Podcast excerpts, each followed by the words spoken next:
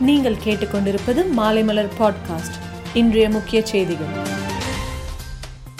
மருத்துவ நீட் தேர்வு முடிவை வெளியிட தடை இல்லை என சுப்ரீம் கோர்ட் தெரிவித்துள்ளது. வினாத்தாள் மற்றும் விடைத்தாள் ஆகியவற்றில் உள்ள எண்கள் தவறாக பொருத்தப்பட்டதாக கூறிய மாணவர்கள் தொடர்ந்த வழக்கில் இந்த உத்தரவு பிறப்பிக்கப்பட்டுள்ளது. இந்தியாவில் கொரோனா வைரஸ் தொற்று பரவலை தடுப்பதற்காக தற்போது நடைமுறையில் உள்ள கட்டுப்பாடுகள் நவம்பர் முப்பதாம் தேதி வரை நீடிக்கப்பட்டுள்ளது. சொகுசு கப்பலில் போதைப்பொருள் பயன்படுத்திய வழக்கில் கைது செய்யப்பட்ட ஆரியன் கானுக்கு மும்பை ஹைகோர்ட் ஜாமீன் வழங்கியது. இதேபோல அர்பாஸ் மாச்சன் முன்முந்த் அமேஜா ஆகியோருக்கும் ஜாமீன் வழங்கப்பட்டது. தமிழ் தமிழகத்தில் இல்லம் தேடி கல்வி திட்டத்தில் தேர்ந்தெடுக்கப்படும் தன்னார்வலர்களில் பெண்களுக்கு முன்னுரிமை வழங்கப்படும் என்று பள்ளிக்கல்வித்துறை அமைச்சர் அன்பில் மகேஷ் தெரிவித்துள்ளார். தமிழகத்தில் மீண்டும் சட்டசபை கொண்டு வருவதற்கு தீவிர முயற்சி மேற்கொள்ளப்படுகிறது. வருகிற சட்டசபை கூட்டத்தொடரின் போது இதற்கான சட்ட மசோதா தாக்கல் செய்யப்படும் என எதிர்பார்க்கப்படுகிறது. இலங்கை தமிழர்களின் நலனுக்கான ஆலோசனை குழுவை அமைத்து தமிழ்நாடு அரசு அரசாணை வெளியிட்டுள்ளது. சிறுபான்மையினர் நலன்துறை அமைச்சர் மஸ்தான் தலைமையில் இருபது பேர் கொண்ட குழு அமைக்கப்பட்டிருக்கிறது.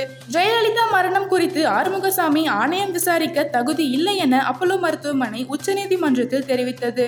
அதிமுகவில் சசிகலாவுக்கு இடமில்லை என முன்னாள் அமைச்சர் ஜெய ஜெயக்குமார் திட்டவட்டமாக கூறினார். மேலும் கட்சியின் ஒருங்கிணைப்பாளர் ஓபிஎஸ் கூறிய கருத்துக்கு நான் எதிர்கருத்து சொல்வது சரியாக இருக்காது என்று அவர் தெரிவித்தார். வடகிழக்கு பருவமழை தொடங்கியுள்ள நிலையில் தென் மாவட்டங்களில் நான்கு நாட்கள் மிக கனமழைக்கு வாய்ப்பு உள்ளதாக வானிலை ஆய்வு மையம் தெரிவித்துள்ளது. வெற்றிமாறன் இயக்கத்தில் உருவாகும் விடுதலை படத்தில் நடிகர் தனுஷ் பணியாற்றியுள்ளதாக தகவல் வெளியாகியுள்ளது.